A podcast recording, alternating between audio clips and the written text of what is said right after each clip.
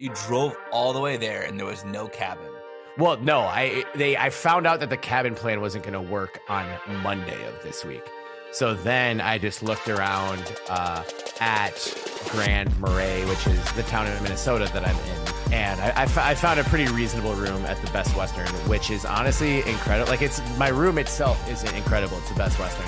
Uh, I am ten feet from Lake Superior.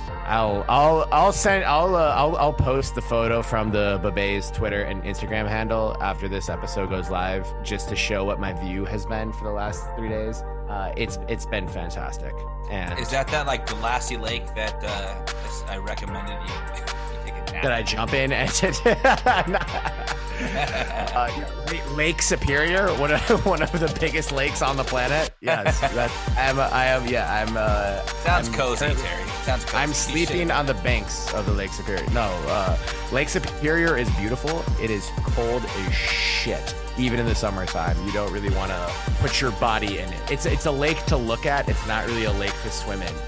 So it's like a podcast for your ears, not for your Yeah, it's a podcast for your ears. Not- It's a, it's a lake. it's a lake for your. Uh, it's a lake for your eyes, uh, not for your skin. as as I was walking around town, I feel like this. It's it's not a direct comparison, but this is kind of like the Minnesotan equivalent to the Oregon coast, where it's these you know small, cute, artsy towns along big bodies of water. Every you know towns have random art galleries bookstores, some cafe that claims to have the best something of some kind of food, So you know it's uh, legit. and like a really and like a really good brewery. So uh, I've What's the been- brewery? Let's give it a shout. I'm gonna give it a shout right now. It's it's not my drink for tonight. It I, my drink for the That's night okay. is very intentional, but uh, I've been each of the last three days. I've been hanging out at Voyageur Brewing Company in Grand Marais, Minnesota. I will be sharing a picture of the sunset I got to see from the rooftop of Voyageur last night. It's just phenomenal. It's a great brewery. It's small, but people come up to Grand Marais just to get a pint. It's fantastic. Uh, they have a great Devil's Kettle IPA. That's my favorite. Uh, I was earlier today. I was switching to the Brule River Blonde Ale just because I was like, I can't have. You know, we need to we need to be a little intoxicated for this show, JP. But we, we don't want to be like ten IPAs. We don't?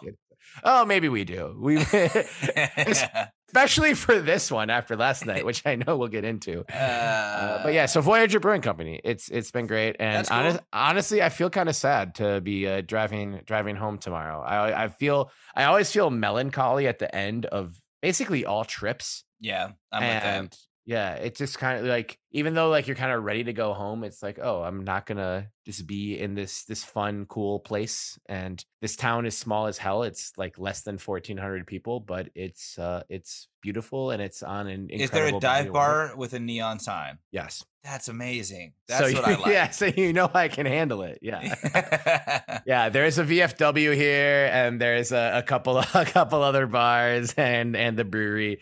Most shit is is closed on Sundays, so like I I don't think I could make it like a full time I need my drinking on Sundays. well, th- there's still plenty of Sunday drinking to be had, but also I was walking home and was Just like, at the Best Western. I, I- I was walking. Fr- I was walking from Voyageur Brewing to Best Western about 45 minutes to an hour ago, and I was like, "Wow, it's dead." And I looked at my phone, like, "Yeah," and it's it is 7:18, and there's not a not a not a sound. but that daylight savings Not time, it just that just the fucks everything time. up. Yeah, It it, just fucks everything Yeah, I did, though I did love that extra hour of sleep today. That Mhm. That did I- work. and you, a- you as a no. father of a four year old and It a did- less than one year old, it didn't work for me. Yeah, I'm sure they were up and screaming at the normal time, like, Yeah. Dad, why aren't we doing shit at 3 a.m.? But Yeah, it was rough. It was rough. Shout out to my wife for waking up with the kids. uh, your wife is the goat, man. Yeah, I, All I won't. I will not argue that. Overall, you know, JP, it's been a uh, it's been a tough weekend. So may- maybe we, you and I, can just talk about how we're doing mentally and socially, and maybe just have some fun and bring some light to uh to this dark, dark world that we're all living in, which is now darker because of daylight savings time. Yeah, god damn it, daylight savings time. But um I was just actually right before this episode, I was cooking dinner. And I'm in the kitchen. I'm bumping some music. I'm chopping up. Actually, I was shredding up some chicken breasts. And on my Echo comes on gin and juice. And I'm uh, Ooh. I'm about two thirds of the way through rapping every single word, and I realize I'm like I'm not.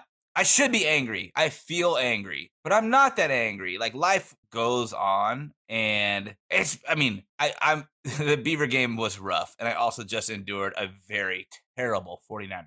So it's compounded on me. I don't know the roughness of being a fan of sports, right? And uh but I sat there and the music's playing and I'm rapping along and I was like, I feel so carefree. Like this is okay. It's all gonna be okay. I'm sitting here making dinner, rapping. Instacart's bringing me more groceries.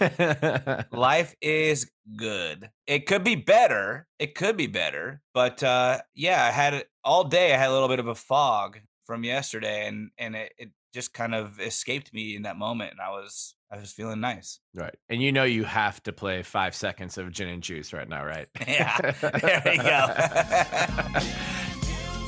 Laid back.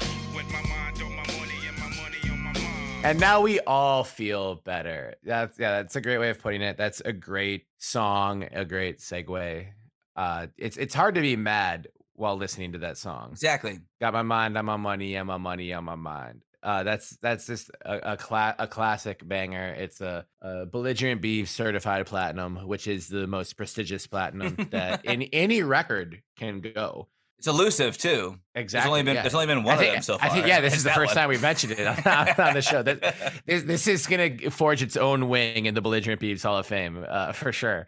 Uh, so yeah, I no, I'm I'm happy. I'm happy to hear that. Uh, I was sorry to hear about your Niners today. Uh, today was probably the first time I missed the Vikings game in a really long time. I can't have remember the last at that time Best I Western? did it. No, no, we do, but I was just in a writing class from 9 a.m. to 4 p.m. today, and I, I I watched the beginning of the game. I had a lunch break, and I went to I, I found a spot that had a TV here in Grand Marais, and I watched it. And for the whatever 40 minutes that I, I had for my lunch break, but then I went back to my class, and I it was on my mind, but I just like wasn't like super thinking about it because they've been so frustrating and they did the same shit today where it's like they were playing a team that they're probably that is probably better than them and they lost in overtime and this is just what they do they play they they play really good teams tough uh then and they also let shitty teams stick around and they'll lose more than they win probably it just goes you know on one side of the coin or the other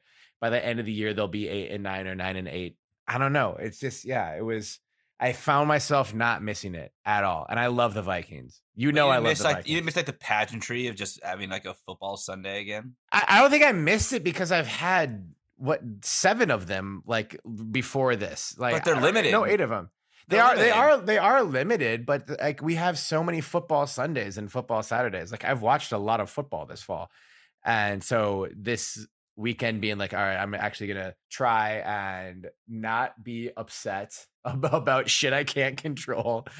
Uh, spend spend some time uh in investing in what I, I want my my career to be because my day job is not what I want my career to be. Is ful- fulfilling in a certain way. And the, the Beaver game last night was at 6 p.m. and I was out of my session by like 3:30, so I got to You had two and a half Fire- hours to get shit faced. I got two. To, yeah, I got to fire up the Fubo, and it was it was funny because I was like in in uh, I had dinner at, at one bar, uh, and then I like migrated to another one. There, there's like four bars here, and I've I, I think I've uh, one per paid- quarter. paid paid the deed at ev- all, all four of them uh, in the three nights that I've been been up here before I head back home tomorrow. But like I had Fubo, I had the Beaver game on my phone, and then there was one point I, I think I turned it turned it off at halftime to go on the Spaces.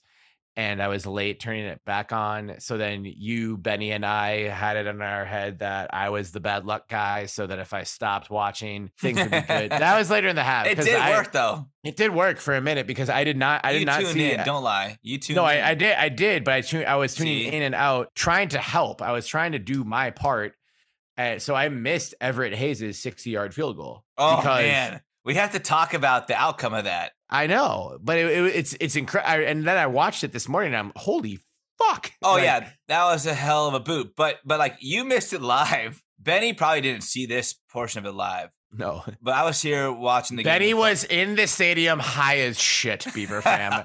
probably roaming around the Colorado tarp. He's about to sign on to this Zoom call, ready to discuss this game, and I don't think he knows who won or, or lost.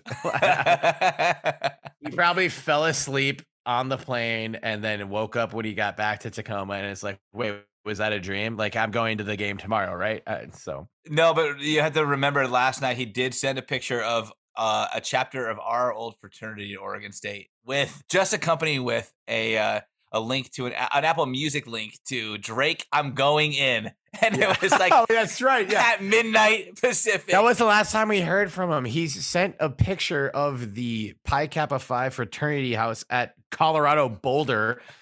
And then the next thing was a link to the Spotify of I'm Going In by Drake, which is creepy as shit.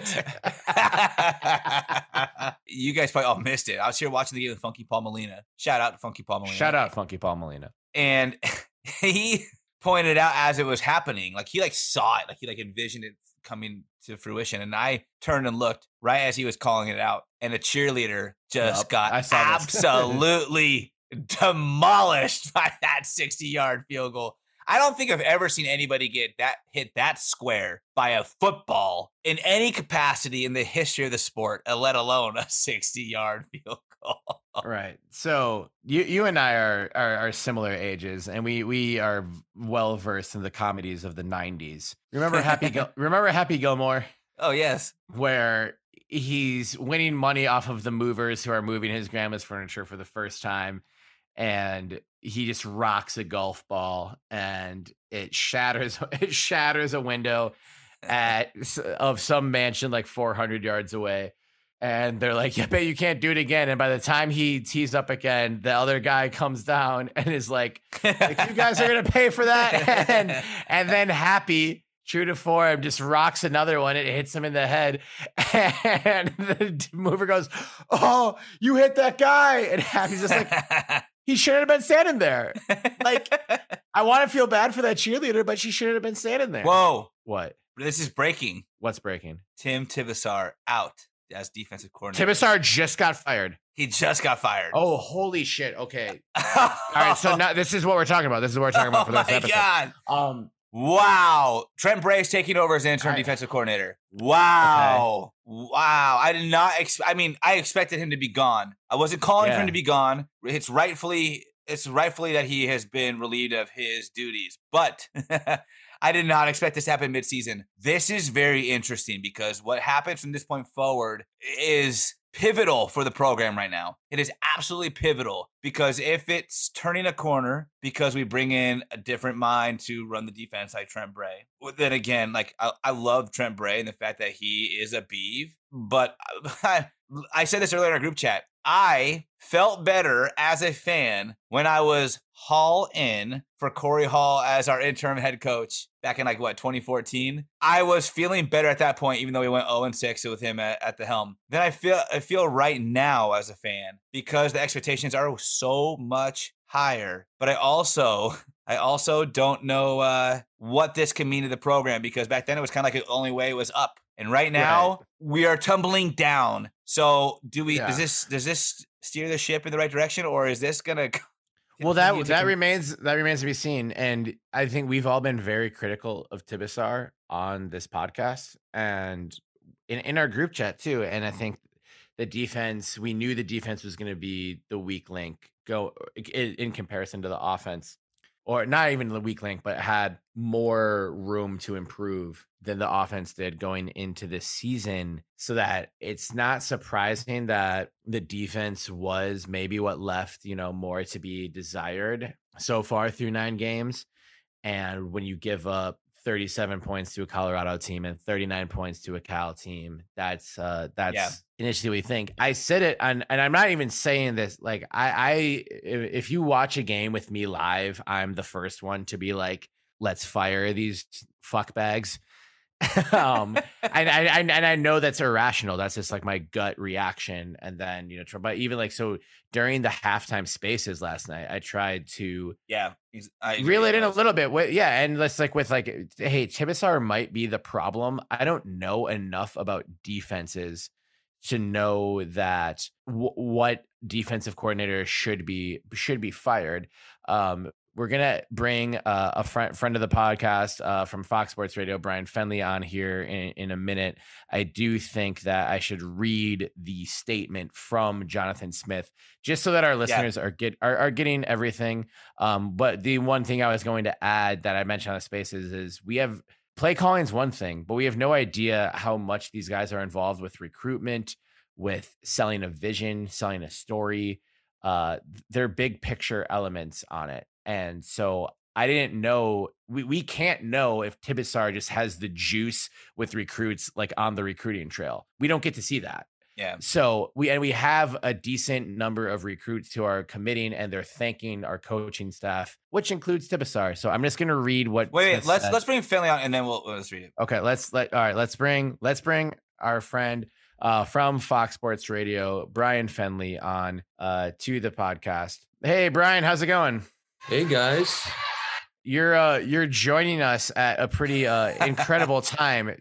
10 seconds ago we just found out uh Oregon State has fired defensive coordinator Tim Tibesar. Oh my gosh. I, you guys, that's news to me. My gosh. That we were we were just breaking down the loss and like trying Oh to my gosh. come up with like positives. And then JP stopped me and said, Hey, Tibesar is out. And then three minutes later, you sign sign in. Holy Zoom, so- crap. We're, we're, we're, we're reacting live here, folks. Uh, Bryan Fenley from Fox Fox Sports Radio Los Angeles. oh, the legend himself. Uh, get out of here. a- after you, you had some great thoughts, uh, Bryan. I'm Terry, by the way. It's great Terry, to meet you. I'm a big you. fan. Yeah, JP is here as well. Um, our other co-host, uh, Benny, is is still on the way back home uh, to uh, his home in Tacoma from Boulder. Okay. He was unfortunately at the game last Oh, night, he but so he'll he'll probably sign on in, in the middle of our conversation. Um, but I know you had some uh, thoughts about the the tough loss that the Beavs took in Boulder last night. But now that you signed on and immediately you immediately found out the defensive coordinator uh, is out in Corvallis, like what's uh, what's going through what's going through your mind? Well, I think we knew, guys, that the offense really wasn't the problem. I mean, yeah, sure, it's not perfect, but when you thought about the couple losses that they had strung together, you knew most of the problems were on the defensive side of the ball. And I get that there have been some injuries. Alton Julian is somebody that they're missing big time when it comes to the pass defense, but you know, we're not really seeing a big pass rush from from the Beavs and the run defense. I mean, that's where I watched that game, and I know you guys did as well. And I was just thinking to myself, my goodness, if only they could stop these guys. And I, I thought that Colorado has gotten better. And I know they haven't really been given a whole lot of credit because, you know, they haven't been winning a whole lot and their quarterback is young. But I think it was a, a perfect storm. There were some holes in the secondary. Plus, I think Brendon Lewis, their quarterback, has gotten better. And because he could start throwing it, then I think that it became that double or the multiple dimension offense where now it used to just be run, run, run for Colorado and they couldn't throw it. And now that they can throw it, it makes it even harder on the defense. Now they have to think about doing both things. And I just thought, man, the Beavers were up by four points, about five minutes to go in the game.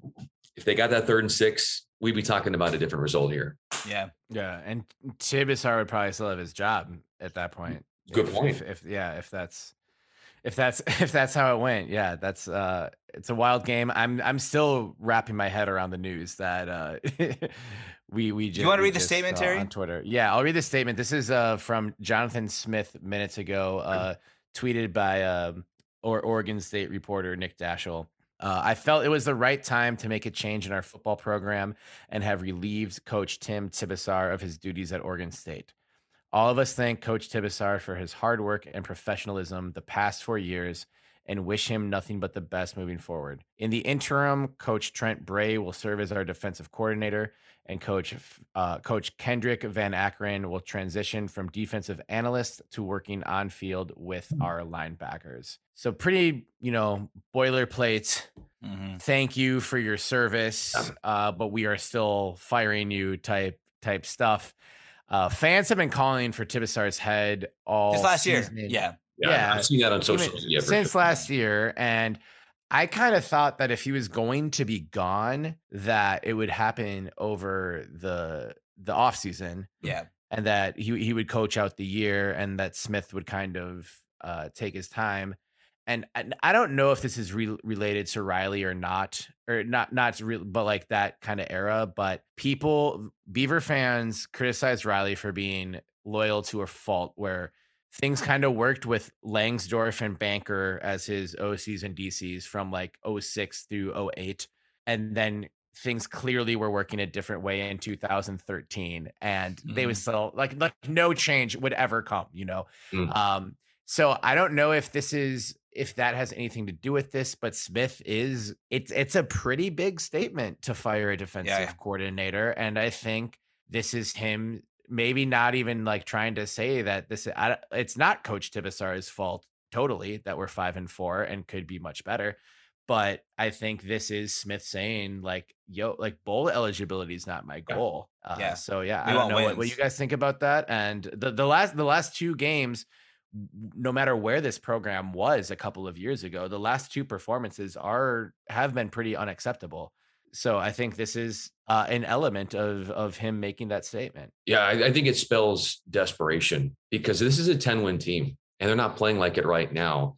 And I saw a stat, I'm sure you guys saw this, that Jonathan Smith is 0 and 4 in games where he could clinch bowl eligibility. So oh my god that that is a stat that I, I'm whether he's thinking about that even subconsciously, there there has to be something, some sort of shakeup because inexcusable to lose to Cal. And I and I, I thought that in that game that well, and I'm, I'm- I'm curious to see what you guys think here because I think because they've been falling behind early in games, they almost feel there's like a little bit of a panic, like we got to mm. start throwing the ball more. Yeah. Yeah. Like that's and that's what teams do. You know, when they find themselves in an early hole, there's this level of desperation, like we've got to start throwing. We don't have time to run.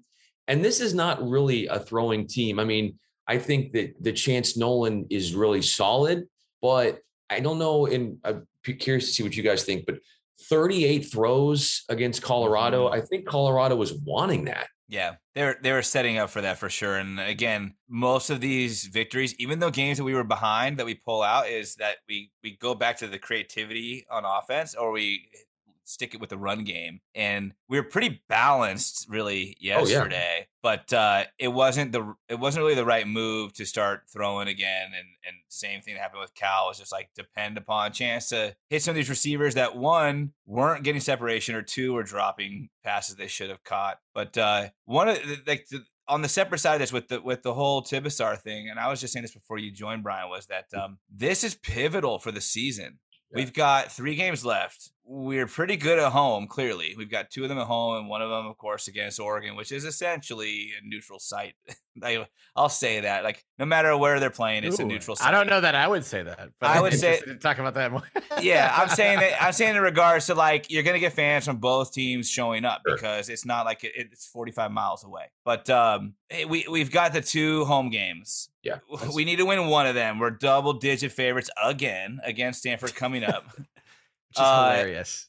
I, I, but that but that is dropping. By the way, it was 12 points earlier. It's 10 now. It might even be lower. But um, what does this mean for this turnaround? We need one win to be bowl eligible, and like I know that Beaver Nation is not clawing for just one win. We want more. Like we we taste blood at this point. But uh, how do we turn this around? How do we get this back on track? And and does this Tibesar thing? What what trajectory does this lead, lead us in? I guess. Well, that's a great question. I think that when you look at your next opponent in Stanford and you saw how they fared against Utah and super embarrassing. I mean, I, I like the, the Cardinal. I think they have some really great individual players, but as a team right now, they're really struggling, guys. I think they gave Yeah. up. I think Utah in that game on Friday had three different running backs that had over 100 yards or at least 100 yards. And so you would think because of how Matador defense, that run defense is for Stanford, that that should set right up for the running game for Oregon State. And I know that 220 yards against Colorado for the Beavs is, is pretty good. But come on, we, you guys know that they could do so much better than that. I think they were averaging like 250 and they can easily go over that. I think that you know, I, I liked it was a Trey Lowe. I, I, I liked that, you know, he got a couple touches in that Colorado game. I think BJ Baylor under 100 yards against Colorado. I, I don't think that you're going to win games if you keep him under 100 yards. So Mhm. I think that Chance Nolan does. It's, it's interesting because he's done so many great things, but I think you guys noticed that there were so many times in that Colorado game where they were third and long, third and long, third and long, third and long, and it's it's so hard and to to compete.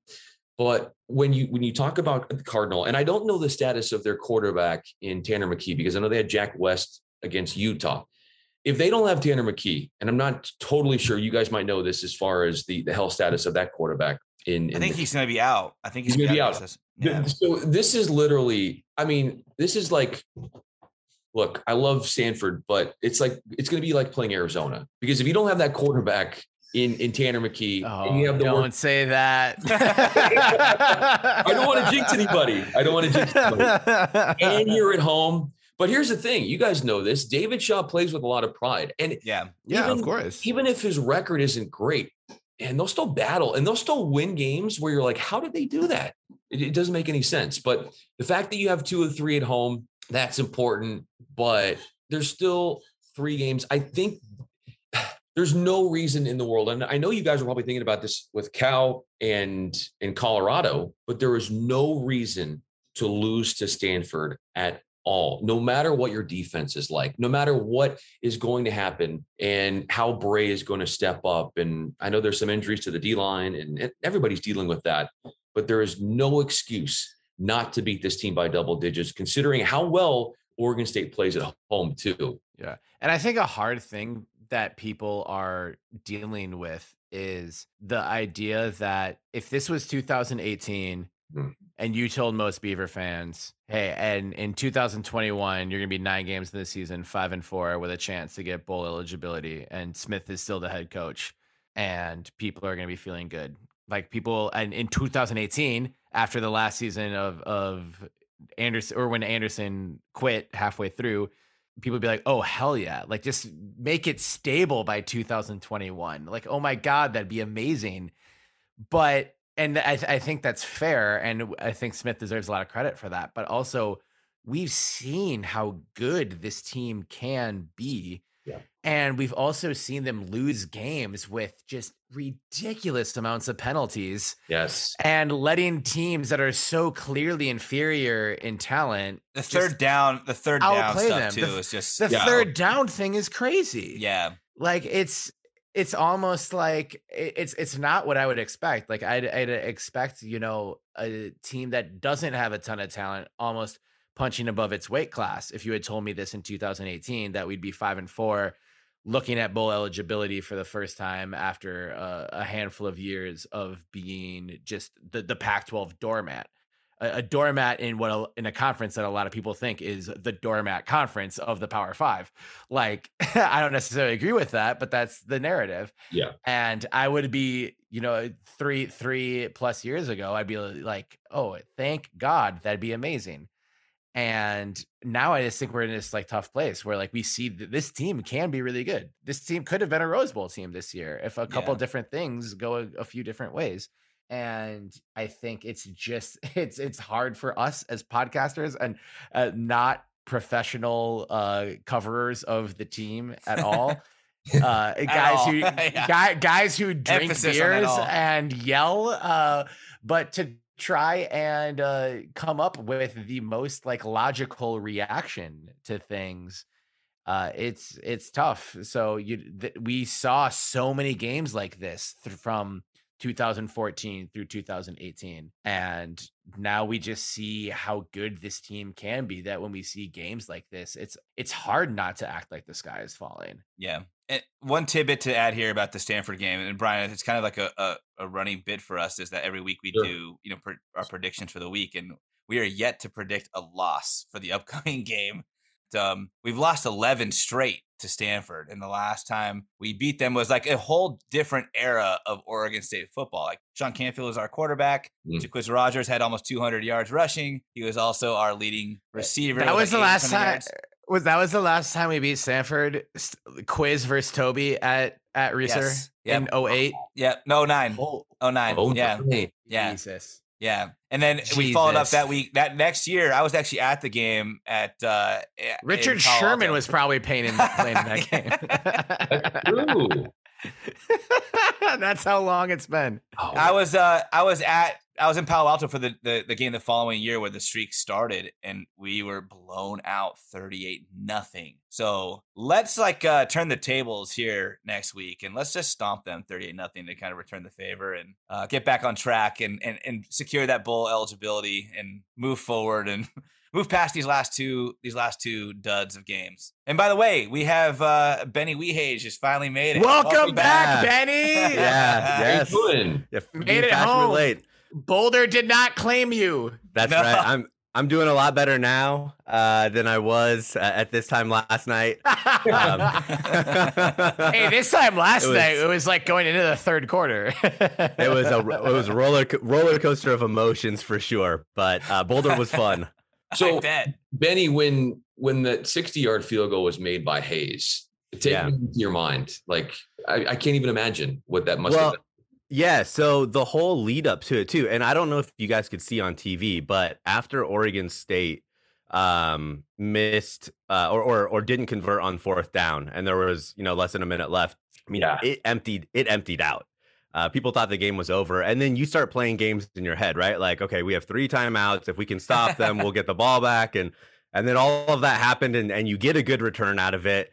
Um, and and so we were having a conversation. There were a couple other Beaver fans in our area, and when it when we had seven seconds left, uh, we were like, "You have to just go for like a ten yard out. Get just give Hayes a chance," and and they did. Um, and then when they set it up, I mean, he's he's lining up pretty much on the middle of the logo, and we're just like, "There's no way." I mean, there's no way. And when it went in, it just it was mayhem. I mean, it, it truly was mayhem. And um, I will say, even though like we didn't pull out the win, and it was you know you never want to lose a game where you're favored in by by double digits. Um, that was a cool uh, moment to witness. I mean that that that will definitely be one that that sticks with me, but just because it was so unlikely that that that would happen. Benny, you're also 0 and 2 in road games. I know. Uh-oh. I think that wouldn't be Our- brought up. Uh, what is our like collective record in road games we've been to though? I don't know that I've seen us. I, I no, I went to uh I went to multiple games at UW while we were in college. Those were wins. Those were automatic wins. Uh, Brian, we were all in college from uh, roughly about 05 through 2012. Um, we- Super, we- we- super, super senior. we Yeah, took- right, yeah. we took the- we took the scenic route through. love it. Um, I so I went to a few games at UW. I went to the game in 06 and 08 when we beat UW. Uh, but I went to basically like as I mentioned, my my bucket list is to see us lose in every single Big Ten stadium, and I'm pretty close at this point. um, so I don't know what other like road games we would have been at that would have been wins. I saw us beat Cal like five years ago in Berkeley. That was probably my one and only road game, other than uh, watching us win in the Emerald Bowl versus Maryland back in like. That's not a road 07. game though. That's a. I that's a know, I know, but it was not a home game. Right. I went to the Sun the Sun Bowl in 06 and 08. Oh, Um, yeah, so those were uh those were both especially 06 where Ev went for two at the the end of the game uh to seal it for us. The other game we beat Pitt at three to nothing, and it was the most boring college football game I've ever seen. But we won. Yeah. Yeah, Uh, Johnny so- Hekker had like 800 yards worth of punting in that game. That That's was so- right. that, that cemented Johnny Hekker's legend as an Oregon State punter. That's right. So, uh, and just stop me if we've already gotten to this, but Brian, I have a question for you, and I guess it's it's the question that's like top on my mind. Um, and I'll uh, side note, I don't know if you guys saw, but uh, Oregon State fired Tibesar like Oh, 10 yeah. minutes ago. Tell me about that. We texted you about it. yeah, yeah, yeah, yeah. Um, but, but so this doesn't have to do with the defense, but with Chance Nolan, um, I think you shared the same sentiment that we did, which is being really hot on him, and you brought up uh, that he's really um, sort of uh, uh, done much better than what expectations were at every place that he's gone. And he started he started out that way with the Beavers, but there's been almost a steady regression, and it seems like he um it, it's like he either has a really good half uh, or he has a really bad half, and he can't seem to string these like consistent performances together. So I I don't know how much Oregon State football you've you've watched in the last couple of weeks, but is there anything that that you are taking away as to what has caused Chance to sort of regress back uh, from where he was at, you know, like at USC? You know, it's interesting because I saw that. I I noticed the regression, and I think our brains work. We want everything to be linear. Like we want to know it's happening because of this. But there's things about this team, guys, that are inexplainable. Like how does Ch- Chance Nolan throw a beautiful ball and then the next series it's underthrown in a pick? There's just stuff to his game I don't quite understand. And I, I loved what he did against USC. And then when you point out, Benny, when you point out, when did you start to see the regression happen? And that's Uh, at, at Washington, or when we played Washington at home. you. yeah. You said okay, Washington at home. Yeah, Yeah. So I think that I, I really don't. There's really not a good way to say it other than I feel like something is. It's a mental thing with him because yeah, I I don't think that his skill set all of a sudden dipped. I just think that there's something there. The running game, I don't know if he if he feels like he's not doing enough. That the running game is doing everything, and he wants to feel like he can do more. I thought, and you saw this, like when he had 38 throws last last night in in, in the game against Colorado. I thought that was too many, and yeah, you know it was way too many and i think i think teams like they have more film on on chance nolan and his habits and i think that he was sort of like this who is this guy? This is a this guy is amazing like the beginning of the season. And i think teams really honestly benny are finding ways to to really figure out his limitations. And his completion percentage is not great right now as Yeah. well. But but i think it, it really stems from teams figuring them out. And yeah, I think that the other problem is I wish they had there, there's all there's been a discussion about who is the standout wide receiver, like who's the guy. And I think we've seen maybe that being determined, but at the beginning of the season, nobody, no other team really knew oh, was it going to be this guy that's going to lead the game in catches or not. So as a defense, you don't really know who the ball's going to, and Right. that's not. So I think as a quarterback, that gives you an advantage because I think the secondary is sort of second guessing itself, and you're probably able to find guys and locations and spot the spots that you might not have now that there's more tape, and the teams know more about you and your identity. But I honestly thought four to five games in that, that he could have been like a dark horse Heisman candidate, and Yeah. it's just it's so frustrating to see it because obviously he hasn't. And I don't, I don't want to jinx him because I felt like as soon as I said that, you know, he maybe had one more good game, but then he, I, I noticed that he kind of took a turn for for the worst.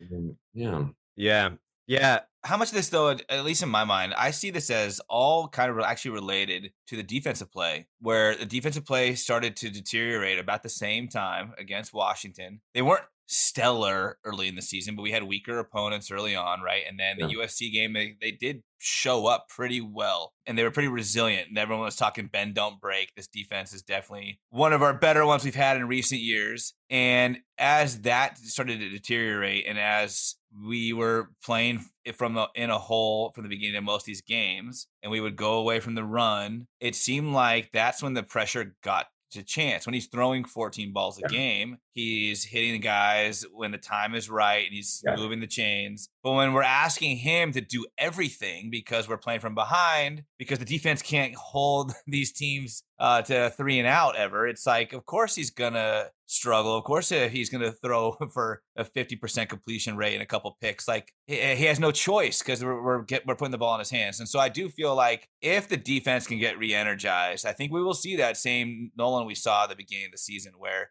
he is just he he it's not like a game manager. Early on, I kind of started to see him as almost like an Alex Smith esque kind of quarterback where he can just help you make the right plays at the right time to to keep the ball moving and score when you need to. But almost like even at an accelerated rate because you knew he could run as well, and um, it, it- he had so many weapons at his disposal across all those wide receivers and the two tight ends, plus of the running game. But I I could see him ascending back to that if the defense gets re-energized with this change in coordinator. Yeah, yeah. I th- one other thing that I would add to that is uh, when we played Washington. Did we play Washington and then Washington State? I feel like Yeah. that's the game. It was Washington and Washington State because against Washington he had like 15 attempts and seven completions, and I feel like at Washington State it was the same s- sort of line where it was we just weren't passing it. And then, uh, you know, as Brian mentioned, we had he had 38 pass attempts against Colorado. So it almost seems like there's uh, still uh, inconsistency of of not really having an identity on offense, and the coaches sort of throwing everything at the board right now and just seeing what sticks. Well, and then Benny, to add what you you were saying there, and what we talked about earlier was that so many of these games, Oregon State is falling behind, like in the first and second quarters. And I think as a Yeah. quarterback, and a mentality, I think he's the kind of quarterback where it's easier for him to thrive when he warms up to a game and he doesn't feel like all of a sudden, okay, it's like you get in and you're all of a sudden you're down 10 nothing. And now I got to change up what I'm doing. And now I've got to hurry throws. And now I got to feel like there's more pressure on my shoulders to try to do stuff from from my perspective when maybe if there aren't those early deficits, I don't think he makes the decisions that he has been forced to make, which probably would have not been as bad looking on him from a completion percentage perspective or just not having to make as many throws. I just think he finds himself Yeah. like it's on me and there's a little bit of an inner panic that comes on when when this team finds itself digging into these holes and I don't know, I think there's a parallel there between both early deficits and him not quite playing to what we're used to seeing him at the beginning of the year. Yeah, that's a good Yep. point. And on that beginning of the year thing too, we've talked about this before, is that when Oregon State was when Oregon State beat USC, there was still zero expectations from Yeah. outside of Beaver fans for what this team could do. There is some narrative of, of the national media talking about Jonathan Smith being a competent coach and this being a nice story that this program wasn't the worst program in the country anymore. But that's, you know, pretty faint praise. Uh, and then you go into the Coliseum, you beat USC. Uh, even though the next the next week you're playing Washington at home on Pac-12 Network, it did kind of seem like like like Reser was rocking it was rocking. And that was like kind of the first time that it's in the Smith era, and definitely since probably when Sean Mannion was quarterback for us, that people were in Reser and j- literally jacked about an Oregon State football game. And he played not great. We got that win. And I think it's not just a chance thing either, but like all of these guys are who have been here, the longest tenured players have been here since spring of 2016. All of them are playing with expectations for the first time. And that is a hard thing to Yeah. include. And whenever when whenever I watch us lose a game and then I calm down and I've I've texted JP several like this is the worst thing I've ever seen texts. And then I'm like, okay, actually, let's walk it back a little bit. That's a little unreasonable. um, but like, I do try to remind myself that all of these guys are playing with expectations for the first time. Every single player on this roster is playing with expectations to be a bowl eligible team for the first time. And I don't want that to be an acceptance of mediocrity. I don't want that to brush off any uh, poor play or like excessive number of penalties. Definitely not the last two road games or the fact that we just can't play well on the road, it seems, since that USC game. But it is, I think that is a part of this team that will form the identity of the season as we look back on it and will be something to see going forward. Like, how do you handle expectations once expectations rise? And I think Smith, as a head coach, has shown that he can be a coach that can get us out of the cellar. And we were deep in the cellar. We, we were the cellar dwellers. So it's a credit to him to get us out of there. But uh now now that's just winning a few games and not being embarrassing isn't the uh isn't isn't all we're trying to accomplish anymore and he needs to respond to that I think success is something new. And success, when it is new, it can be uncomfortable. It's like when you watch these golf majors and you see somebody that's leading after the first round who you've never heard of. What are the chances that that person wins the tournament if they've never been in that spot before? And that is where I think, like you said, if you don't have experience in these situations, it's it's not easy. But some of these leaders in the locker room have got to just wake up the rest of the team and just really hammer home like, look, guys, we can't blow this. All right. We got to get our act together here. So I feel like these next three games are really where we're going to find out what this locker room, the mentality, the maturity, what it's made out of. Because they've been hit with some significant adversity. People now know that Oregon State is a team that is, is no longer a pushover. You know, I, I was just amazed at that win against Utah and some of the other wins. And now I think that Jonathan Smith, with that coaching change here, is realizing, look, we've got to finish strong because it might just look like three games, guys, to finish off the regular season. But these three games, I think, are going to do, are uh, depending on how the, how this three games go, are going to say a lot about the trajectory of this program. And so I don't think it's just a present moment. Okay, let's this and that. But if they finish strong, I think that is going to boost the morale of the team going into the next season and then allows you to build steps. Because if you fall back to that mediocrity, I think that plays with your mind. And I just don't think you get that big, giant step into the offseason the way in which you probably could have from a recruiting standpoint and just from a morale standpoint. So I think these three games are critical, not just for this year, but for the Jonathan Smith reign at the program. I think we need to look at a big, big picture here of just what this is it. Who are you? Are you going to go back to the the years of the past, just settling, or are you actually going to wake up and do something and realize that these are not the old days of Corvallis, and we want to make something special here. We don't want to go back. And that's why I'm fascinated to see how these next three games go, to see who steps up, and and what this team is made out of. Yeah, it just got a lot more interesting. That's for sure. Yeah, Yeah. and uh, the uh, I might be wrong here, but it seems uh, hard to remember the last time that Oregon State fired any coordinator or really any coach a- at all midway through the season. I mean, that, that just is unprecedented, at least at Oregon State. I mean, Smith understands the magnitude of the situation. And I think to what Brian said, you know, it does say a lot. And I think that momentum you can build upon um, if if they you know take two out of the next three, especially if one of those is against Oregon. So it's I, I guess in that respect, it is good to see that he at least understands that you know these next three games are incredibly important. Yeah. We were we were talking about that uh, a bit. I think it was before you got on, Benny, about how in in the Riley era there was kind of this frustration with uh, Riley's loyalty to almost a fault to you know Langsdorf and Banker and just coaches he just like wouldn't fire, and we were just gonna keep going seven and five best case Yeah. scenario. Uh, so this is uh, I I think I don't, I don't know if Smith made this decision with that Yeah. in mind, but certainly doesn't doesn't want to uphold the status quo and uh we will we will see how this uh how this plays out for the for the football team this is certainly the biggest this, this is the biggest news that's ever happened while we've been recording Like- That is true. it absolutely hijacked our episode. Uh, Brian, we wanted to talk to you about uh, Oregon State men's basketball, which uh, Sure. opens its season on Tuesday, November 9th. Uh, this that might be the day that this uh, episode is actually airing. Um, but also, uh, Brian, you uh, had a video on Twitter just sort of about your uh, bullishness on Oregon State forward Warith Alatishe who anyone who watched our team last year knows was a big part of our Elite Eight run. And you basically gave him as good of an endorsement as possible and said, We will see a transformation unlike anything we've seen in college basketball in recent times in regards to what Alatishe will do this year. And he had a good season last year. So I just uh, wanted to see if you would be able to elaborate on on that, like what you saw in Alatishe's game.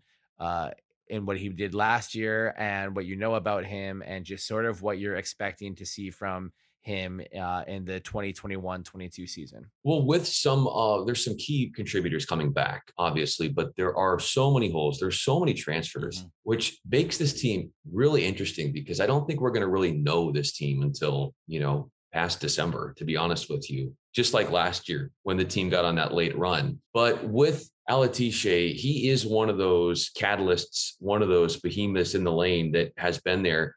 And I think if he can take the next step with his offensive game, I mean, I, I can't find a better rebounder in the conference. And I'm talking offensive rebound, I'm talking defensive rebound. It's just like, I don't know how he understands how the ball hits off the rim the way he does, but it's just he has to the sixth sense where he can where he can influence games that way. From a defensive standpoint, you guys know. I mean, it's like a no-fly zone around the rim with him. You know, you're not going to get anywhere near him. So if he can, I know he's what did he average like nine and a half or ten points a game last year. If he can be a guy, I mean, I, they're going to go to him more. But if they can run more plays through him, is if that's something that he's capable of doing, then I see that transformation happening. He's not a guy that, as you guys know, I've, has ever really taken threes. But you know how big men are now. Everybody's taking threes. Can he be a guy that can do that? And if he does, can he make it at a decent clip? I wouldn't be surprised if he started to take some threes, or if he can really start to, to work through that, that mid-range jumper. If he can do that, I think he can give you, you know, 17, 18 a game. And I think that's a big step for this team because you know when you don't have Ethan Thompson, you talk about a guy who was so fun to watch and such a glue guy, but I mean you can't beat him one on one. Like he's going to break you down on the on, with a rock in his hands. You know, it's just just amazing. He can create his own offense, put up crazy shots. So they're looking for guys to take shots, and so the opportunity standing right there for Alatishe. It's up to him. You know, I think he can be a more offensively evolved and refined version of Shawn Marion if he wants to.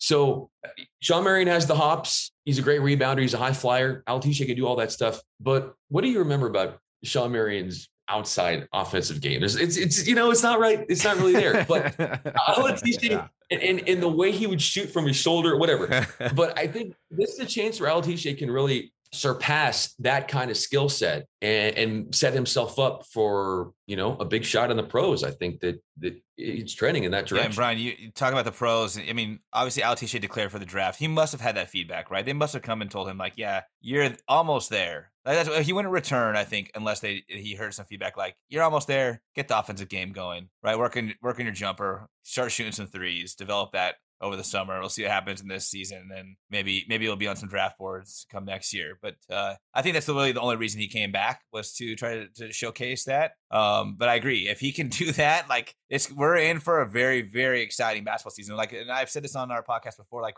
a guy like Alatishe is one of those where did he come from type players that we have not had in a long long time on an Oregon State men's basketball. Oh, right. We've had these guys come in with expectations and they've delivered. They've maybe improved slightly or, or a little bit, but like nothing like uh I don't even remember why when he joined the team and all of a sudden he's like our one of our top contributors. And I think that's what's right. exciting about Tisha is um it, it, does seem like the sky's the limit. Um and I, am hoping that he got some really good feedback and work, worked on his game to uh, become a, a more all around player than he already was. You alluded to this um earlier, but there are a, a lot of new players. Um, mm. and, and I guess just from that, do you have any concerns with the cohesion of the team with more new players than returning players? Um, and also, are you bullish on any of uh, either the the new freshmen or or transfers coming into the program? Well, I don't know if you guys saw the. I'm sure you did. Obviously, you did. Why did I even ask this? But the exhibition game that, that was a little bit closer than I think a lot of us. yeah.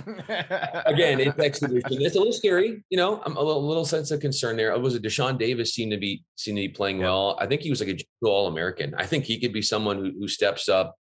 But I think this is this team is on Jarod Lucas's shoulders here. I mean, I think he's one of the most underrated players in the country. I think he's one of the one of the great shot creators in the country, and I think this team is going to go how he goes. But I also do think that that Wayne Tinkle is going to do a whole lot of mixing and matching with the lineups every game. So, like, honestly, I don't even think Wayne knows which one of these these transfers are going to work out the best. And I don't think we really will get an idea until the conference yeah, starts. And I think then guys will know their roles somewhat. But like you guys saw last year, everything sort of grooved right at the end. So that's something that is in play. But I don't think you can ever discount Jarod Lucas and just the way he can take over a game. And so I think that ultimately there might be some really early season adversity for this team, but I wouldn't get too worried about it because you got Jarod Lucas. And, and I think that having his maturity and just his savviness out there is a difference maker for sure. Yeah. You guys are the best. Let's do this again. Okay. Yeah, sure. Yeah. Yeah. Thank you, Brian, so touch. much. This was so much fun. Stay in touch. We'll talk soon. Thanks, okay. Brian. Thanks, Brian. Right. Appreciate okay. your time. Guys. Okay. Yeah, of course. That was cool, dude. Brian's cool. Brian's dude, really he's cool. So yeah, he is so cool. We should for sure have him back on very soon. We should talk more hoops. I think that's like a uh, some unfinished business that we have with him. Uh, I'm sure not just men's but women's as well. He seems very well versed and intertwined in everything Pac-12 athletics. Um, and so we'll have to we'll have to hear his thoughts as uh, the season progresses. Yeah, he seems really like uh, like you said in tune with Pac 12, but like he seems like he's keeping just like a watchful eye on Oregon State's program, which I think that's what drew us to him at the at the beginning is that like yep. no other national pundit really does that. So, yep. Fenley is our kind of he's our kind of guy. Just more he Fenley is as optimistic as I want to be. I pretend I I pretend to be as optimistic as Fenley is. Well, you want some optimism? I know we were talking uh, Oregon State men's hoops. This isn't directly Oregon State men's hoops, but it's very related. And right now, the Warriors are playing. GP2 is showing out again. How many posters has JP2 made of victims tonight? So we're playing Houston Rockets. I've been keeping an eye on it uh, on my iPad here while we've been recording, and his play has just been you know typical Gary Payne, like the stuff we saw at at Oregon State, right? Like just stacking up the like the box score and all of it flying very far under the radar unless there's some sort Four, of big play. four, four points, one of two from two point range, two of two from free throw range, 0 of four from three point range, uh, seven rebounds, two steals, two blocks, uh, three charges taken, one hard, one hard foul.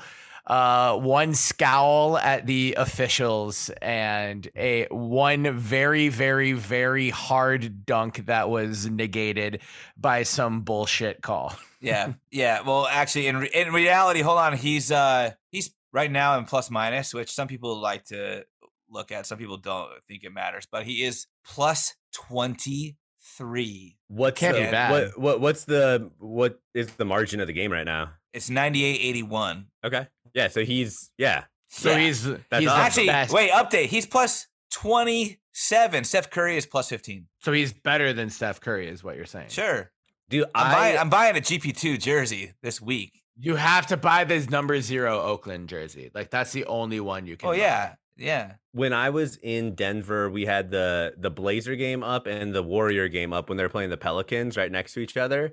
And I don't know if it was just like I was paying attention during the time that GP2 was in, but when I was watching the Warriors game, it like GP2 was the best player on the floor for the period of time that I was watching. It was really wild to watch. He's the first guy off the bench. He's coming in for Steph Curry with three minutes left in the first. Now in the new rotation I've- that Kerr's got set up. We all fucking knew this would we happen. knew It's this. so- I know. It's so cool that it's like we all knew like, hey, GP2 will be like a perfect backup point guard. Mm-hmm. When he was Yeah. a senior, like he'll be a perfect backup point guard for somebody. He's a backup point guard for the Warriors Yeah. for Steph. Yes. I'm so happy for him. Me too. That's I'm happy so for awesome. me. I'm so I was going to say I'm so happy and jealous of you at the same time. Yeah, I'm it's great for him. I mean, that is um I think I told you guys I saw him in a uh like I mean, it wasn't a rundown motel, but it was a hotel in Oklahoma City, a not terribly nice hotel in Oklahoma City when he was playing for the G League. Um and it's it was just kind of like when you see a player playing for the G League, you're like, I mean, people do make it, but I mean, people usually don't make it and get significant playing time.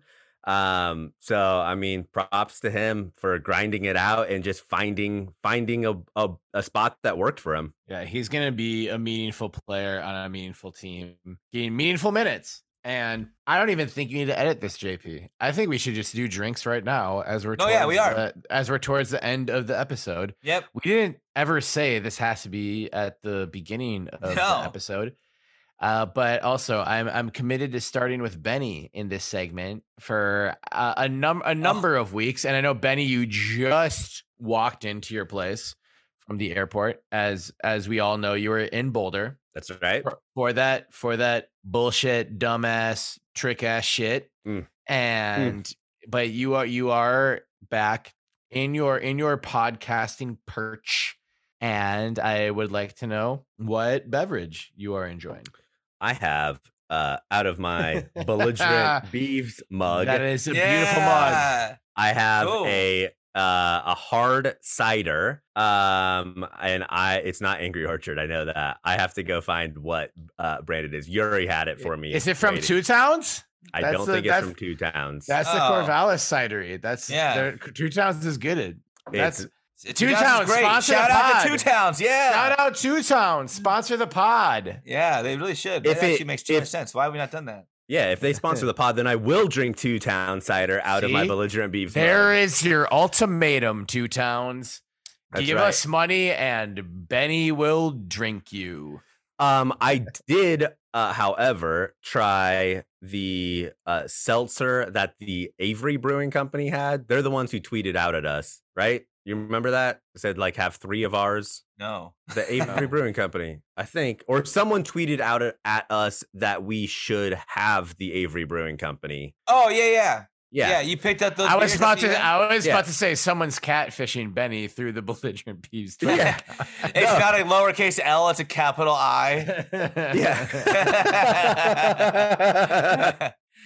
We gotta get verified. I had I had some, I had some of their seltzer at the game yesterday. They were um they were sort of like the uh craft brewery of uh in Folsom Field.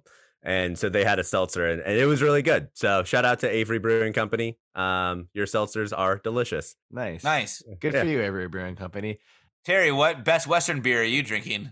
Oh, you, I'm not drinking a Best Western beer. Uh, I am in Grand Marais, Minnesota, as I've said several times on this episode now. Um, I've visited multiple incredible craft brewing companies on my way up here and during my town time up here. Uh, Voyageur Brewing Company in Grand Marais is a great one. Uh, Castle Danger Brewing Company in Two Harbors, Minnesota, which I stopped at on my way up here and played a game of cribbage. I lost, but that's okay. And uh, of course, Bent Paddle in Duluth, which I had lunch at on Friday, um, which I have uh, had on this podcast before. And I thought about getting a crowler at Voyageur or going somewhere local to enjoy and, uh, you know, promote on the podcast. But I wanted my drink to be reflective of where I'm at in my life today Okay. today after two days of uh, this um, writing seminar and also after this particular painful, dreadful, no good, very bad loss to the Colorado Buffaloes. I'm just drinking fucking bourbon in a plastic motherfucking cup that has the Best Western logo on it. I have fresh ice from the ice machine that is 10 feet from my room. That is what I'm drinking right now. Is it I Evan picked- Williams? No, it's Jim Beam. Ah, I'm classy. I'm classy, dog. So yeah, classy. yeah. classy Evan Williams. shit. Evan Williams And would have been more literally- complimentary of the game. literally, literally, once we finish recording, I'm going to step six feet that way and look at Lake Superior for about eight seconds until I get too cold to be out there anymore, and I'll come back inside. And that's that's going to be my Sunday evening Wow. as I s- as I sip my Jim, baby. Nice. JP, what are you drinking? Uh, I'm drinking a. Uh, actually, Benny, you are just in the area. It's a uh, Georgetown Brewing, Seattle-based Georgetown. Oh yeah. I am drinking. Let's see what the can is. It's a uh, War Child IPA because I feel like these next three weeks will be a battle for us to get to well, full eligibility. They but we're winning all three. So Yeah. I would I would fucking love that. I would love that so much. Well, they're all in the state of Oregon, so that will help. Yeah, Yeah, we're not leaving the they're either at home or a neutral site. Yeah, that's right. We're not leaving the state until we go to uh, the national championship. That's uh That's Uh, right. before we get out of here and before we get to predictions, we Yep. have to shout out uh members of the Beaver fam who actually deserve a fucking shout out. Unlike the They- football yeah. team. They Um, deserve. they definitely deserve yeah, more we'll more airtime. Definitely. definitely. we yeah, we need to we need to work it work these teams into more episode uh more episodes for sure. But the Oregon State men's soccer team, who unfortunately lost the UCLA today, but earlier they did earn a sh- at least a share of the Pac-12 title with their 1-0 win over San Diego State earlier this week. Uh, Javier Armas providing the winner in that 1-0 result. They host Washington on Thursday, who is also Mhm. really fucking good, but who they beat in Seattle. Uh, they're currently the number two ranked team in the country. Oregon State men's soccer is not is not fucking around, and this is a team that we're gonna have to watch as a as we move march towards the postseason. uh, there there could be a, a pretty incredible story coming with with this group. Um, so unfortunate result for them today, as JP, you and I talked about when it was just the two of us at the beginning of the hour.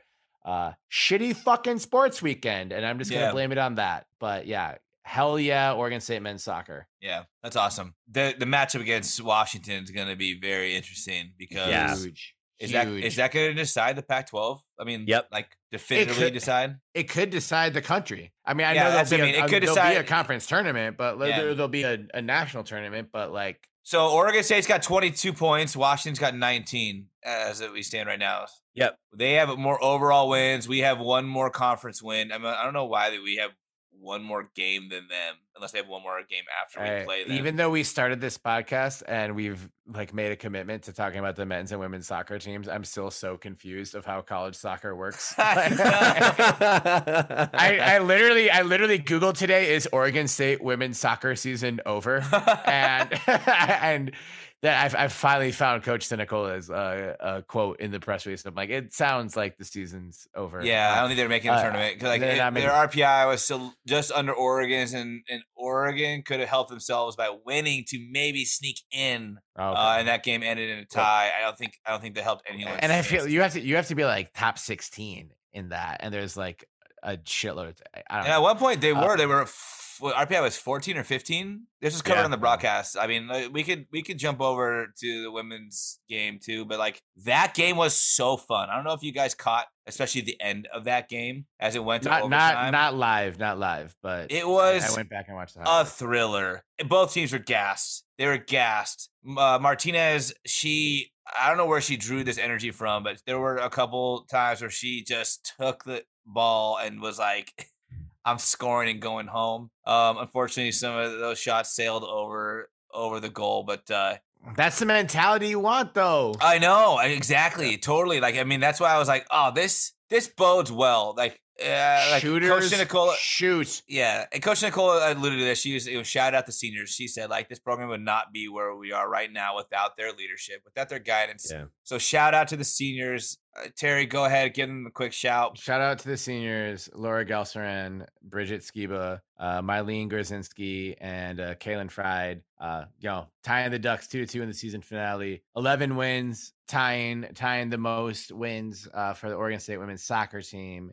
in the last decade. Yeah, It's just been like, let's be real. Like, we didn't really before, like in midsummer, we weren't like, all right, guys, we're gonna track the women's soccer team. It just kind of like popped up and it was fun. And we saw some highlights and it was like, oh shit, that was a dope goal. and then we just like kept doing it. And it was really fun. And uh shout out to Coach Sinicola and to her whole staff and to the team. And it was a fun story to follow all year. Oh, it's great. I, I I'm so excited for the the future of this team and uh, for us to be you know in, invested in a way that we weren't when we were students at Oregon State. Yeah, and we weren't going to women's soccer games, and it really felt like from the descriptions, it seemed like a lot of people were. We're starting frenzies at Paul Lorenzi. and I'm just excited because that's what these student athletes deserve. And it was legitimately so fun to um, follow them through this season. And uh, yeah, there's a there, there's gonna be we're gonna we're gonna be hosting a live show two to three years from now. Wherever like the host of the like women's soccer collegiate tournament is, because we're gonna be there when like Oregon State's like in the fucking national semifinal. I can Yeah. just already feel it and we're gonna road trip it there to make it happen because we have we just ha- we Hell have yeah. to show that Hell support yeah. at this point. So hell, ladies, you're badass. Uh, great season, and th- and and and just fucking thank you. Just thank you for that. exactly, Like, that yeah, like for the amazing. entertainment, this was this was epic, and for representing the Beavs, way to go! Especially echoing like Coach Nicola, like shout out to these outgoing seniors. They left it out there, left their mark. Ski, it was Skiba's last game, right? And beast, just an absolute savage, dude. She just some of those saves, just sacrificing every bit of her well being to, to deflect or catch the ball and like sliding in just you know sideways into like three oncoming uh like players from the Oregon that were just I mean, marching down right down her face, and she just would slide in, grab the ball. Goalkeeper is the best position in sports. Oh man, and but she she I shined. So she scary. shined uh, all year in her leadership, but also in her finale. So bravo. another another tip of the hat to the Oregon State men's soccer team, uh, who have a chance to I, we we believe could win the outright Pac-12 title with the win against Washington. For sure, going to the tournament, chance at a national championship. I think. Like I don't know. It, yeah, I mean, if you're number two in the country, it sounds like that would you be in the yeah, running? but uh, what would you be that surprised if NCAA out of like nowhere was like actually it's single table this year and SMU is the champion. Uh, thank you for participating, and we'll see you next year because that's what they did to our fucking women's golf team it's last uh, it's, we shouldn't be we shouldn't be playing uh, soccer in this type of weather. Yeah, so we we're just gonna yeah. say the other team won. Yeah, the the field is wet and the moon is weird. Uh, so yeah, good luck to the Oregon State men's soccer team. Uh, Terry Boss and the crew. Uh, Javier Armas, Tyrone Mondi, Sofiane Djeffal, uh, Muhammad Tiam, all, all, all you guys. I, I can't name everybody. Uh, Adrian Fernandez, like y- y'all have been killing it, killing it, and Yeah. we're so ready uh, to tune in to uh, the postseason and just just see how far this ride or how yeah how long y'all can take this. Like How- hell yeah, how- It'd be How so many fun. uh, how many teams are in the men's soccer postseason? 32. I believe. I think it it's 32? 32. Yeah. Okay. 30. Oh. Yeah. It's 32 or 16. We lost in the first round to Virginia Tech last year. Got it. That's what I remember. Yeah. Um, also, uh, as we talked about with our friend Bryan Fenley, it is basketball season. Finally, you are listening to this on November 8th or November 9th or November 10th or later than that. Either way, it's basketball season. Hoops. Talking Hoops. about hoops, motherfucker Hoops back. Hoops back back. hoops, baby. And Oregon State women's basketball beat the fuck Yeah. out of Western Washington yeah. in their right. expedition. Talking 30 point win shit. I don't care what the Oregon State men's team beat St. Martin's by. I don't care how slim it was.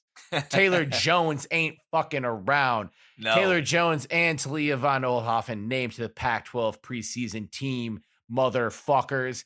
And an honorable mention for Kennedy Brown. You think this is a game? You think this is a game? Got Rueck coming for all y'all. yeah, Yeah. yeah. that's Yeah. right. Uh, so, yeah. So, uh, an excellent start to the season for the Oregon State women's basketball team, Scott Rueck squad. I Uh, can't wait to watch them play. It's gonna be so much fun. Mikayla Yeah. Pivec was back in the crowd. my back, girl, yeah. my Really? friend. Yeah. friend of my friends, Mikayla Pivec. I'm still butthurt that she was friend, the last of friend of the pod. no, friend That's of the right. friend of the pod, Mikayla Pivec. We'll get we can get Mick on Nice. some someday. Um, yeah, I'm still butthurt that she was the last cut in Minnesota Lynx training camp last year. That's dumb. hey, she's just the dumb. next GP two. Yeah, and She's you know the what? next GP two. I don't yeah. trust. a- I don't trust anything Minnesota to be smart with anything basketball. Hey, shut the You fuck just up. have all you do is just have baking soda out we there had in Minnesota. Hey, hey, JP, please play five seconds of baking soda in Minnesota by Andre Nickatina. See, that's how you do this, Ben. That is how you do this.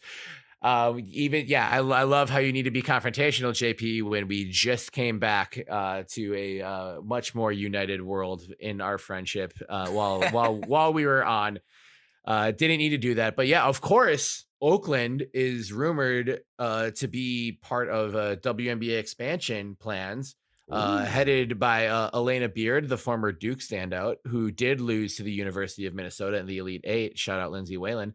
Uh, and I could just totally see Mikayla Pivec getting on the Oakland WNBA team and just fucking balling out uh, because that's that's JP's life as a sports fan, Beaver Yeah. fam. He just Yeah. gets to have nice things. Yeah, Ben and I are just like, I wonder what nice things are like. And JP is just sitting there I have them all. In his Bay Area ivory tower, looking out at McCovey Cove, like here, these are all my nice things. I'm really sad Buster Posey retired. Please pe- feel was bad for me. Yeah, that was really yeah, sad. I, I I do feel bad for you. And then I remembered that uh, I can't even count to how many rings Buster Posey has won for you fuckers. So Yeah. if only the if only the listeners could see my smile right now. Yeah, it's they, they can. They can. It's, They can nice. hear it. It is a very nice smile. JP Thank has you. a great orthodontist. Yeah. I Shout out was- to I- uh, I was wondering what nice things felt like as I was leaving Folsom Field about 24 hours ago, yeah. having the second to worst team in the conference go have a nice drive home. It was awful. It was not fun. Why would they Uh, assume that you drove? Ah, Colorado is maybe like they said have a nice trip yeah. home. Yeah. Nice trip home. It was um do I have a second to talk about just like uh the experience there for 5 yeah. minutes? Yeah. Yeah. But also, did you end up on the tarp? I didn't end up on the tarp. I did take some edibles before the game, which was um good. It was fine by game time. I was uh, like n- did not Wait, know where I was for a second when I first got So- to Boulder. So when Everett Hayes made his 60 yard field goal, Uh-huh. like what percentage of you thought it was real and what percentage of you thought you were imagining it? yeah, it was. Uh, well, by that time, I was like, my adrenaline had like flushed everything, like any substance out. Uh, and I was just like working off pure adrenaline. But it was, that was cool. That moment was really cool. Um, and I have to say, number one, um, to any Beaver fan listening that that hasn't gone to Boulder for an away game, do it. It's awesome. Boulder's a great town. Um, the the Facts. fans, yeah, the fans in Boulder, like it sucked to lose to them, but they were like really solid fans. They were polite and welcoming and accommodating and um, fun. Uh, and um, I, I mean, it's just a it's a gorgeous part of the country and um, great place. So go if you get the chance. Uh, the um, for a team that was what two and five or Yeah. two and six Twin six. uh, two and six that has o- their only real win was against uh, Arizona. Um, they showed out. I mean, that stadium was it, it seats over fifty thousand. It was pretty close to being packed, so that was cool. I was Why? not expecting that. I I told don't- you, they, I- like, why not? We would go to these games. I don't understand why, you're saying. they Like, why would they be there? No, we Because- wouldn't have. Yes, we would. We went to every Not game at- anyways. Yeah, in Corvallis, which is amazing. The Paris of the Pacific Northwest, not Boulder, which is the what is Boulder? The which is the Munich Boulder- of no, the Rocky the- Mountains. the it's Bruges. the Boulder. It's the Boulder of the Mountain West. if I was a stu- if I was a freshman at Boulder and the team was two and six and it was a night game, I'd be doing literally anything else. That's that's the difference between you and me. I'd be at that game. I think Benny Dude, would it be was, too. Yeah, I mean, it was. Um, Benny may have a, yeah. a paper bag on his head, yeah, that's but right. he'd be at that game. Dude, it was it was packed. I don't know. I mean, I, there's a lot to do in Boulder, and um, but there it was packed. And uh, also shout out to Beaver fans. I, there were a lot of Oregon State fans there, and it's not the, Unfortunate. it's it's not the closest place to travel to. So I thought that was really impressive. Um, but yeah, when Everett Hayes This- hit that field goal, like I had uh, said during our, our conversation with Bryan, like I, I would say at least half of the people left before that. I mean, you had a good chunk of the student section that left um like after halftime, um, just sort of as you do. But there was uh, like 50% of the seats were empty by the time that Everett Hayes was lining up to kick that field goal. Uh, and so to to see him do that, I mean, it was really cool. And it just was they were was all so- trying to get to the slopes. that's man. right. Tips fucking down, baby. up at up at the breck. Tips uh, fucking down right away. Let's ride. But um, you know, obviously the the game didn't go the the way that we wanted, and um, and it was it was uh demoralizing as hell walking out of that stadium, just knowing that. I mean, there were so what many gorgeous mistakes stadium, though. Oh, dude, it was yeah, so, so pretty. Per, I mean, ideal setting. Um, and and the fact that like the game started as like the sun was setting too. I mean, clear day, perfect time. Sun was setting behind the mountains. It was perfect. It was great. Yeah. Yeah. Um, but yeah, so it was it was uh a, a gr- about as good of an experience as you can have seeing Oregon State lose. Did you find a Danzer's location in Boulder? no. No. We went to one bar after. So I was with my my really good friend Garrett. Um, I, I grew up with him, like went to grade school together. Uh, Garrett like didn't have a, a dog in the fight, and um, he just kind of wanted to go to the bars after. And we went to one bar in Boulder after, and I felt old as shit. it was so weird. Um, I mean, yeah, I'm 35. I know I'm 35, but I, I didn't really, I didn't really realize I was 35 until I walked into that bar and looked This around. is- This is where no Ben. This, this is not a bad thing, and I don't want you to feel ashamed because this reminds me of an instance we've talked about on this podcast a lot. JP, if you edit this out of the episode, I will fucking kill you. Uh, when you were in town with Super Secret Skins, and we went to the Wu Tang show in August of 2019. We were all seeing Wu Tang for the first time. I was super emotional about it. We were all really excited about it and we got there super early. We're in the front. It was amazing. It was amazing. It was such a great show. We, I think we was. maybe even talked about this on the last episode, maybe two episodes ago. We've talked about this the on best shows- every episode. Ever, every episode. This podcast should just be an oral history of the time Benny and I saw Wu Tang. JP, please play five seconds of Gravel Pit because it's going to be relevant to what I say after this. Check out my gravity. All this dirty unravel. Um, so it's towards the end of the show, and there's all these kids as well. Like I think it was an 18 plus show, and we're at the front. So we're you when you go to the front of a concert, you're like signing a contract with everyone there. Like I'm I'm down for a little bit of fuckery, right? Like you're Right. you're signing that deal with everybody. But these like 18 year olds were just a little too rowdy or whatever. And then towards the end of the show, I think it was like the third or fourth to last song. So it was like 1.30 in the morning when they were like supposed to stop at midnight or something, as Wu Tang's want to do. Gravel Pit starts playing, and these like three teenagers try to start a mosh pit. And one of them, I turn around, Ben's right behind me next to Super Secret Skinder. And one of them just like bumps into Benny and like knocks him into like sort of like the, the cattle guard fence in the front that we were leaned up against. And Benny turns around, stares the fucking look of the devil into these kids, shakes his fingers, and just go, You don't mosh to fucking gravel pit. You don't mosh to fucking gravel pit. And they both stopped, like looked at him, opened their mouths, and just like walked away. And I was like, the 30 somethings have officially taken over the show. I had I had the confidence of 12 white claws in me at that point. Yeah, you did. It was it was literally like we've been standing for 14 hours. I will not have a mosh pit interrupt like my peaceful standing and My last 30 That's minutes right. of leg stability. yeah. oh god, I Such remember that show, too. though. Yeah, it was a great Yeah, show. I was like, like you like literally summoned the strength and just assertiveness of like a high school science teacher that was just over everything, and you shut it Stop down. it. Knock it off. Get Get off my lawn.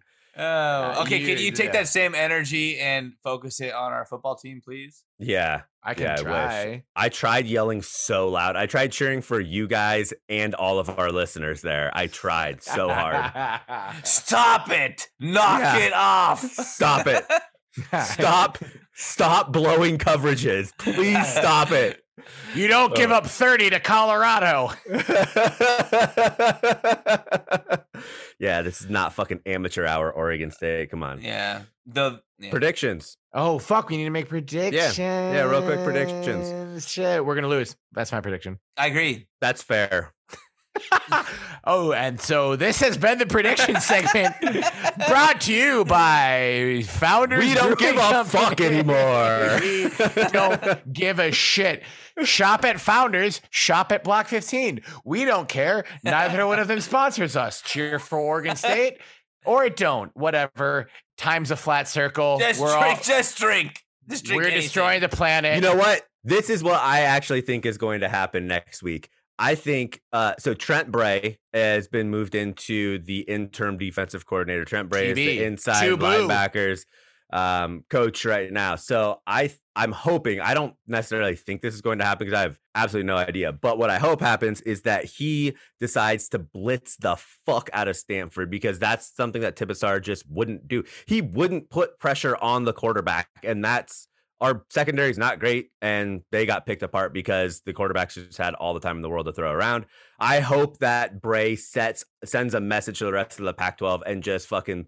I don't care if we eh, are blitzing eight uh, and and we're leaving people exposed. Like fucking make their quarterback uncomfortable. That's what I hope we see. I literally hope he just pulls up a, a game of NFL Blitz 2000 and just calls plays from the playbook in NFL Blitz 2000. There's there, there are on the defensive side. There's about six plays, and two of them are s- different variations of the All suicide out blitz. blitzes. Yeah. So Yeah, that yeah. that's what I want.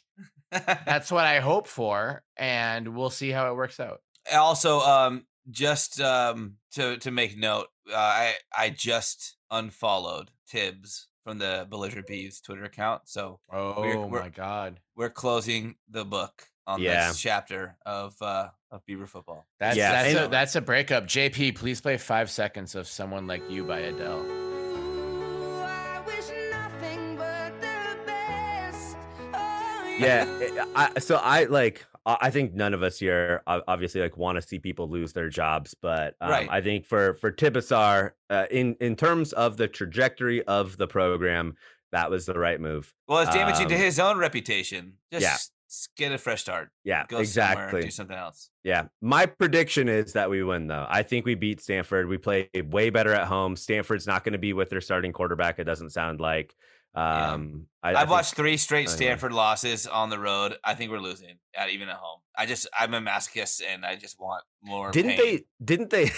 didn't they lose like fifty-two to seven yesterday? Fifty-two to fourteen Yeah. Fifty-two to fourteen. Okay. Yeah. to a All right. team we beat. Um, yeah. So I'm also predicting a loss because we can't have nice things. You know what? Fuck it. I'm gonna predict a loss too because when we've been predicting welcome wins, to the club when we've when we've been predicting wins, we we lose. So let's fucking shake it up. We're gonna Yeah. lose. You heard it here Yeah. first, Beaver fam. We are losing Yeah. our third straight game in heartbreaking fashion at home. Y'all thought we were homers. Yeah.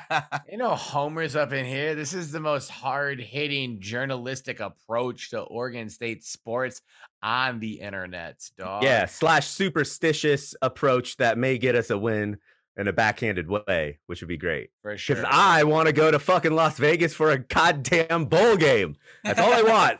We can go to Las Vegas for anything, Benny. You, you and I can make that happen pretty easily. Yeah, What do I mean? true.